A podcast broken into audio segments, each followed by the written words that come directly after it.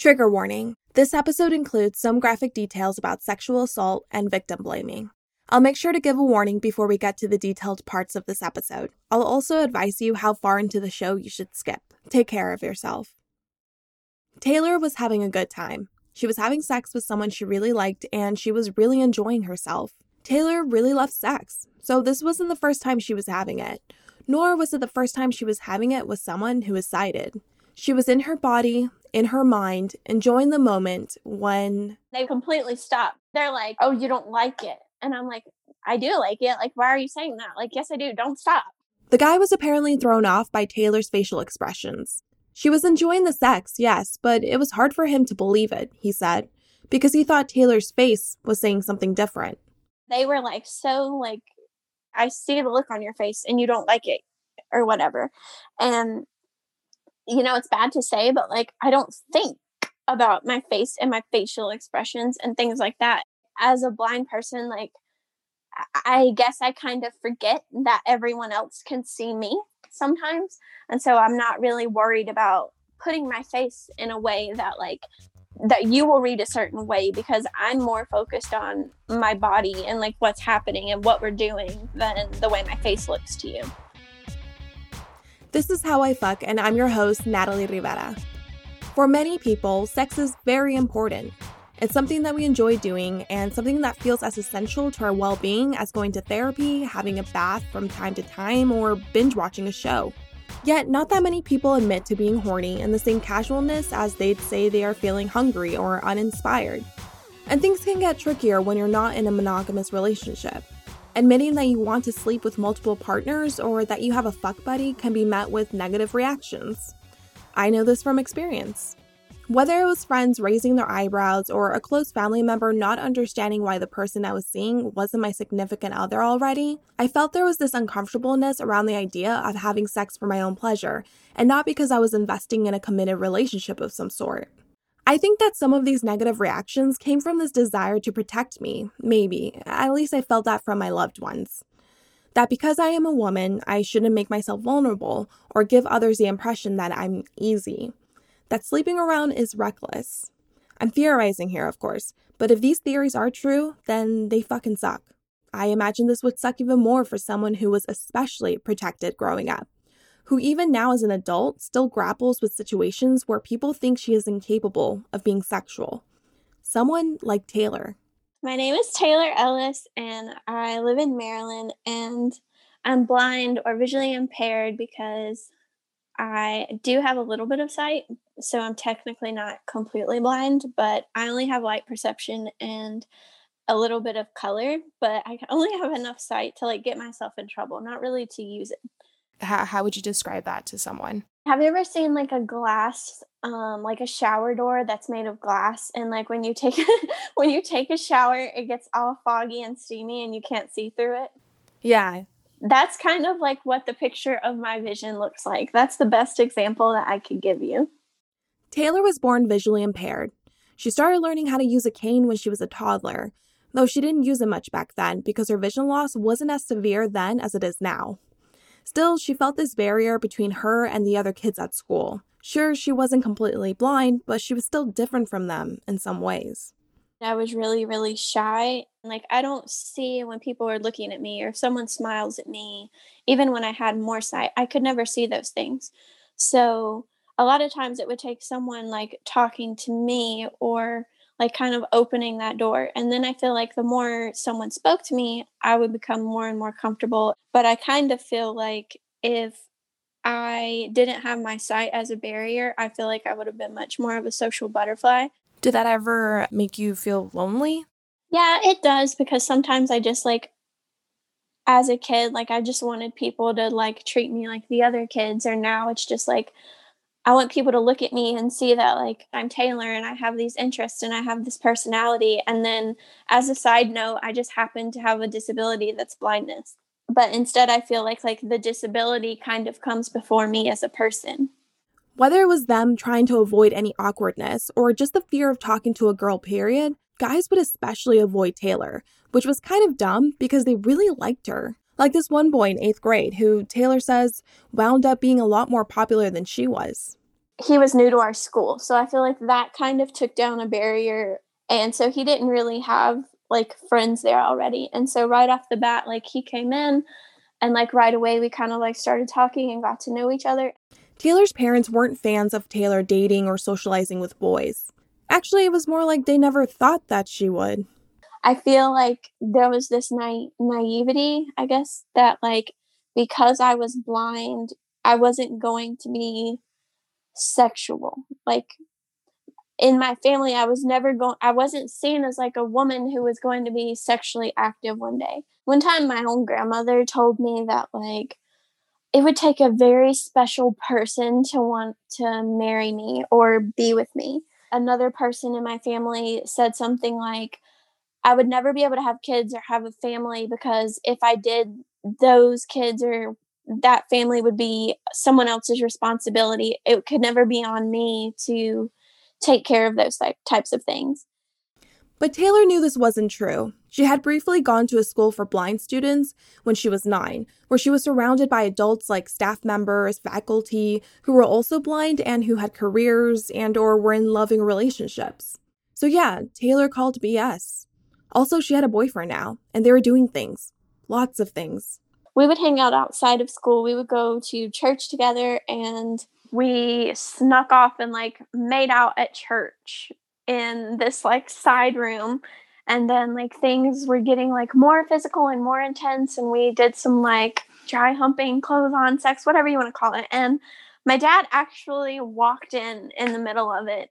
As you can imagine, Taylor got into a lot of trouble for that. She was grounded and wasn't allowed to see this boy again. But Taylor's a rebel, so that separation didn't last long. They saw each other in secret and spoke on the phone. That's when they decided to come up with a plan. We kind of like offhandedly decided at that point, like, today is the day, tonight is the night, like, this is gonna happen. He came over and I had made like a little pallet on the floor in my living room at my house.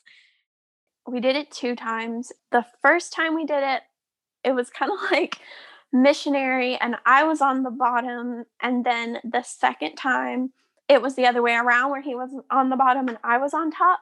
Wait, so just to clarify, did you guys do it in the living room? Yeah. That's fucking crazy. in the living room in my dad's house. They snuck around and had sex a couple more times before Taylor's dad found out. He made them break up, but in some way, this was only the beginning for her. That's basically how all of my relationships in high school went was if my dad found out that I had a sexual relationship or a physical relationship with someone, then I wasn't allowed to talk to this person anymore. This cycle of dating a new guy, having sex, getting caught, meeting another new guy only to get caught again during sex gave Taylor a bit of a reputation in high school. She didn't mind it though. In fact, she fucking embraced it. She wasn't just the blind girl at school anymore. She was now the slut girls weren't talking bad about me because they didn't want to be my friend because I was blind. They were talking, you know, trash about me because I was sleeping with someone. Or like guys weren't talking about, oh, Taylor's blind. Guys are talking about, well, Taylor's easy. Taylor will do this, blah, blah, blah. And maybe everyone else in the world would think like that's horrible and that's wrong. But because like being blind is just like, I can't change that. I can't, con- I can't control that. That is, that is my reality and that's never going to change. But I can control what I do with my body and who I do it with. While her blindness didn't define her or her sexuality, it did make sneaking around a little difficult at times, like the time she and a boy from high school had sex when her parents were away. We were using condoms, you know, being safe. And like I thought I had thrown all the wrappers away and like got rid of all the evidence. And my blind girl self had dropped like I guess when I opened it, like a little piece of the wrapper uh, like broke off in the floor and I didn't see it. And my stepmom found it when she came home. So if it wasn't for my blindness, I might have gotten away for, with that one. Or the time she had sex with another blind person from school. Did you feel like there was any difference sleeping with another blind person as opposed to sleeping with someone who is sighted? Truthfully, the biggest difference, and this is like like just being blunt, the biggest difference was if we were going to see if someone walked in, if we were going to notice that someone walked in or that someone was about to walk in. That was the biggest thing. It wasn't anything to do with the physical way things happened or like anything like that. It was like, do either of us really have enough sight to see if, if like my mom walks in or anything like that and if we're going to get caught? Taylor's sex adventures took a huge toll on her relationship with her dad. He knew that if she wasn't getting caught in the act, that she was probably hiding evidence in the house. I was like flushing the condoms down the toilet and like despite everything like my dad looks at me and he goes, "You're flushing the condoms down the toilet? Like don't you know you're to mess up the septic system or whatever it is? You're not supposed to do this." And it's like in the middle of me getting like yelled at and like told like I can't do this and like I'm this and I'm a slut and you know, I have a bad reputation and like all these things. Like my dad, like sidebar, like never flush condoms down the toilet. and on top of that, Taylor, you're messing up our plumbing. yeah, exactly. In all seriousness, though, according to Taylor, her parents, especially her father, would shame her for having so much sex. He kept reminding her that she had a reputation at school and that reputation was a bad thing a terrible thing, something to be ashamed of. Apparently, this attitude towards his daughter goes all the way back to when Taylor was a young child, going to the school for blind students we had mentioned earlier. Trigger warning the next 2 minutes and 40 seconds explores childhood sexual abuse and suicide. Taylor's school was for students up to grade 12. She'd ride the bus to school every day, sitting alone. The older boys who also rode the bus would start sitting around her, we're talking 17, 18 year olds. They would say sexual, inappropriate stuff around her at first. Then they would say things they wanted to do to her sexually. I didn't really know how to respond or like what to do with it. And I didn't know, I guess, if it was really harmful. Like, I don't know if that really came across in my mind, but it was like the longer those things came into play, then it became, you know, touching me in ways that like maybe initially weren't really assault or like you know 100% inappropriate but kind of like testing the waters. And then like trying to figure it out on my own i'm kind of sitting there like is this wrong? Is this not wrong? Like am i overreacting did i do something to make this happen and what'll be the consequences if i say something the boys continued touching her for the next three years. Taylor didn't know what to do, so she kept quiet. Word started getting around, though. Older boys would tell the other older boys that, like, it was okay and, like, she's not going to say anything. And honestly, like, she likes it and things like that. And it's just like, at the heart of it, like, that wasn't true, but I didn't know how to express or, like, really get someone to listen to me. And honestly, I didn't know if I was overreacting or, like, am I going to be a pariah if I don't let this happen? And a lot of that is because of my blindness, because these are the first situations I had where I'm not the girl just sitting in the corner that no one wants to talk to. By 13, Taylor was struggling. The abuse was damaging her mental health. She didn't know what to do, but she knew that she couldn't keep going through this. So she spoke up. Taylor explained to me that she told her mom about the abuse at first. She begged her not to tell her dad, but she did anyways, and her dad contacted the school. They were like, this is unacceptable and like there's going to be consequences. But, you know, once the initial reaction from my parents and everything calmed down, like nothing really happened. Nothing stopped it from happening. And honestly, it got worse. Like it got a lot worse. By the time she was 14, her mental health had spiraled out of control and she attempted suicide. Her dad went to the school again after he found out about the suicide attempt. That's when things got to a boiling point. The school was like, you know, she wants this to happen. She's letting this happen like and then it was like we have we have witnesses who say that like she wanted this to happen with these boys that are a lot older than me. And unfortunately, like I know for a fact I wasn't the only girl that was in this situation.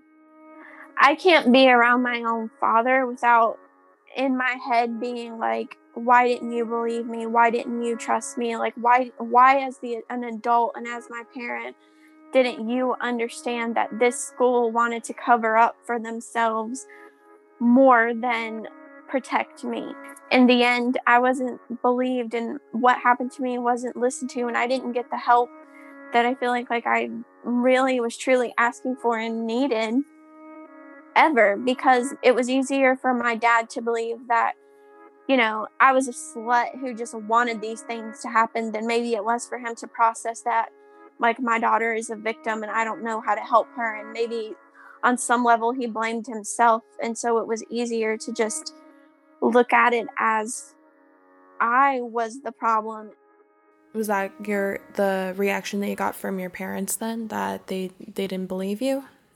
Mhm. So this is the part in my conversation with Taylor where things get difficult. You see, this wasn't the only time Taylor experienced abuse at an institute for blind people. Trigger warning. The next minute and 20 seconds explores sexual abuse. When she was 19, she attended a structured discovery center for blind adults, where students live in apartments close to the school and they learn how to do everyday things like keep a home clean, do finances, and travel as a blind person. These kind of programs are meant to prepare blind adults for the real world. Taylor was excited to attend this program. Her sight was getting more impaired and she was using her cane more often. I was getting really independent and feeling confident with like my cane skills. And I had just like, this is at the time when I was going through a huge transition personally between having, you know, functional sight that I could use to getting around to fully depending on my cane. So like this was going on at a very kind of like important time in my life. And the summer program like I made friends and it was a great it was a great summer for the most part. She and her friends would hang out at each other's places a lot. One day, a classmate Taylor was still getting to know invited her over for dinner with her and her much older boyfriend, who was also a student at the school. The couple drugged Taylor and raped her that night.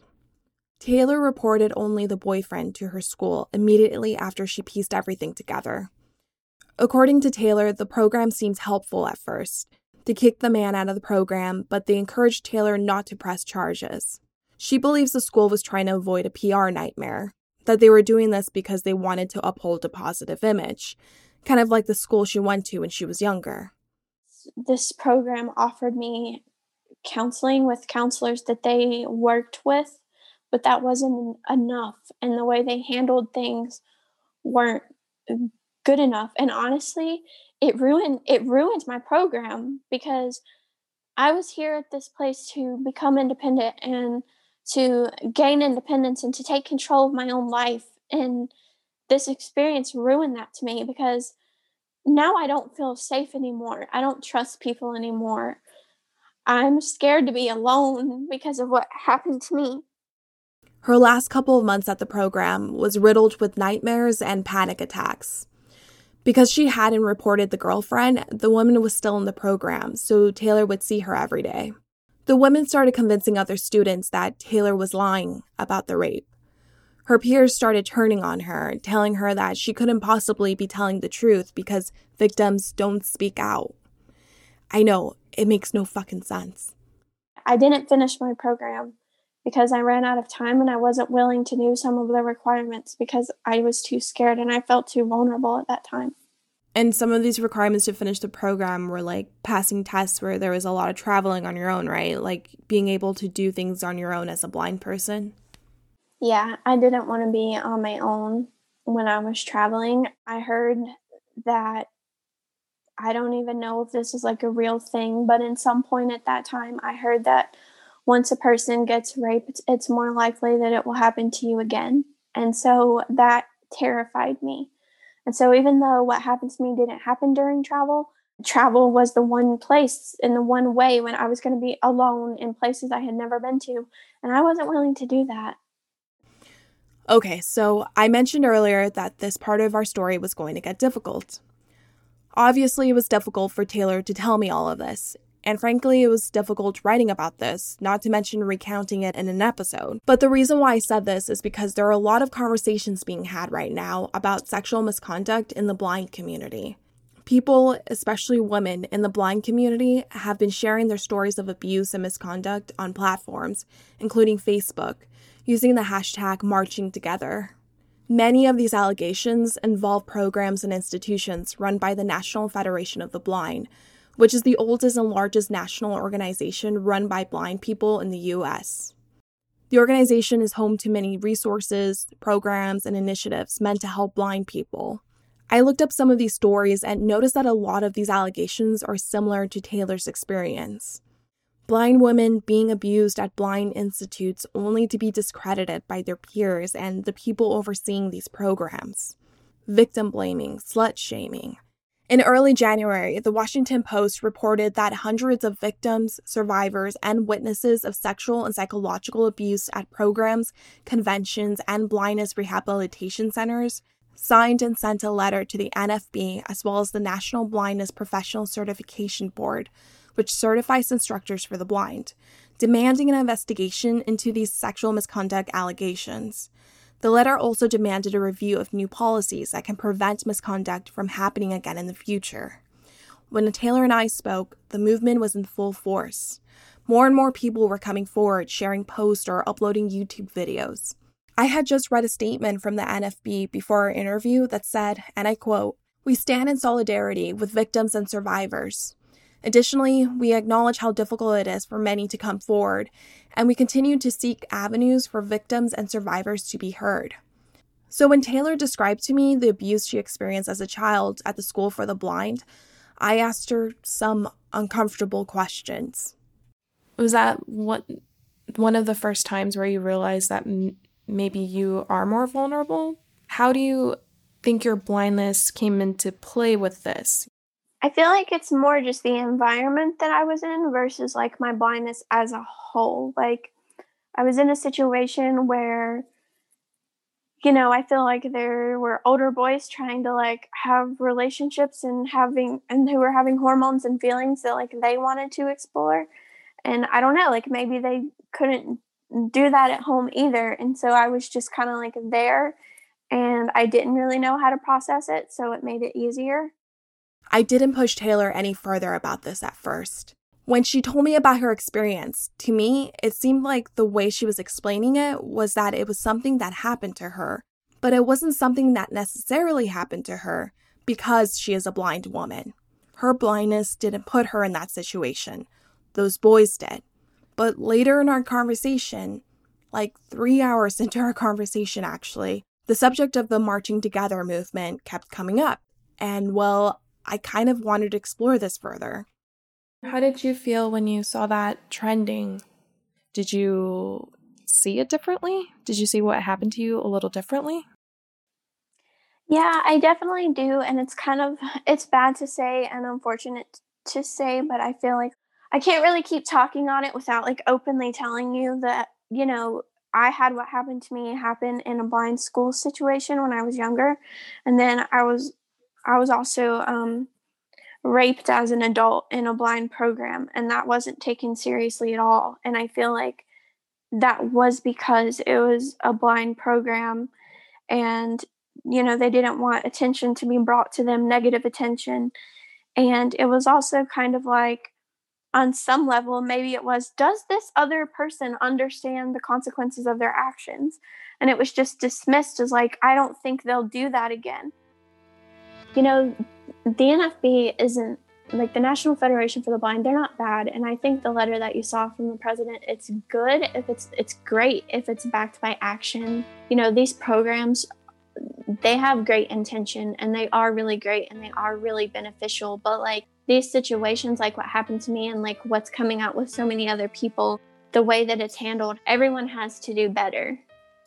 It's about like educating and not pushing things under the rug even parents being willing to like see beyond the disability of their children and realizing that like you know they're going to be in the real world one day in some capacity. And so knowing about their bodies and sex and you know educating them and educating them on consent because consent is key. And it doesn't matter at the end of the day it doesn't matter how big of a slut someone at some point in my life thought i was the moment my consent or someone else's consent you know was violated it was wrong. It shouldn't have happened. And it doesn't matter if you're sexually active or you're not sexually active, your consent is just as like valid as the next person.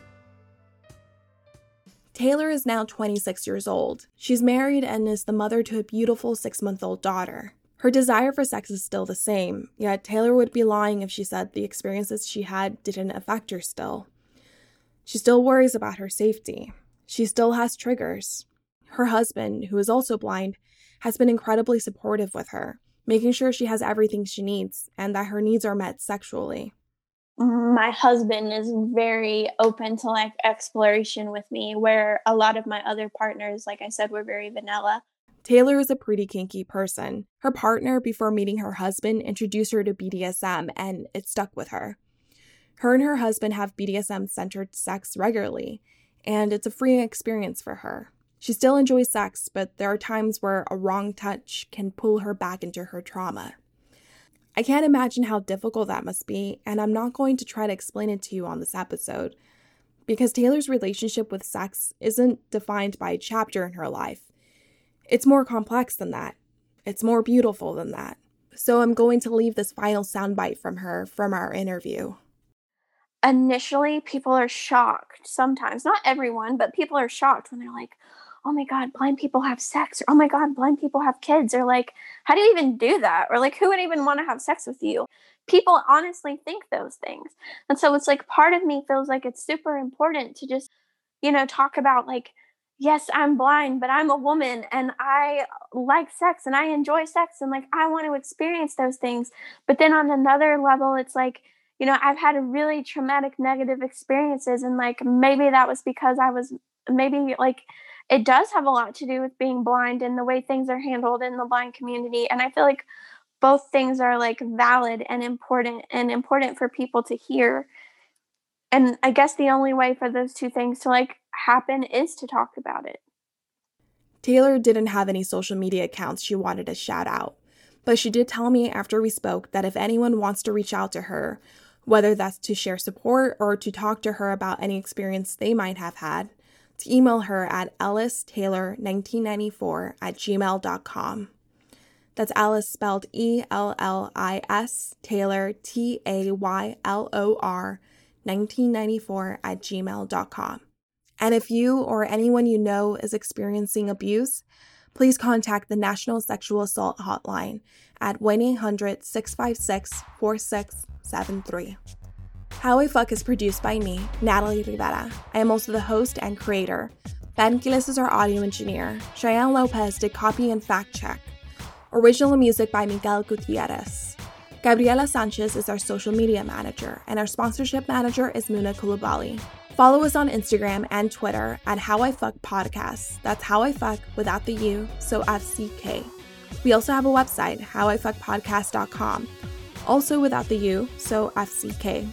There you can find all of our other episodes as well as sources, transcriptions, show notes, and photos. And if you like our podcast, give us a rating, leave us a review, tell a friend. And please subscribe if you haven't already. Until next time.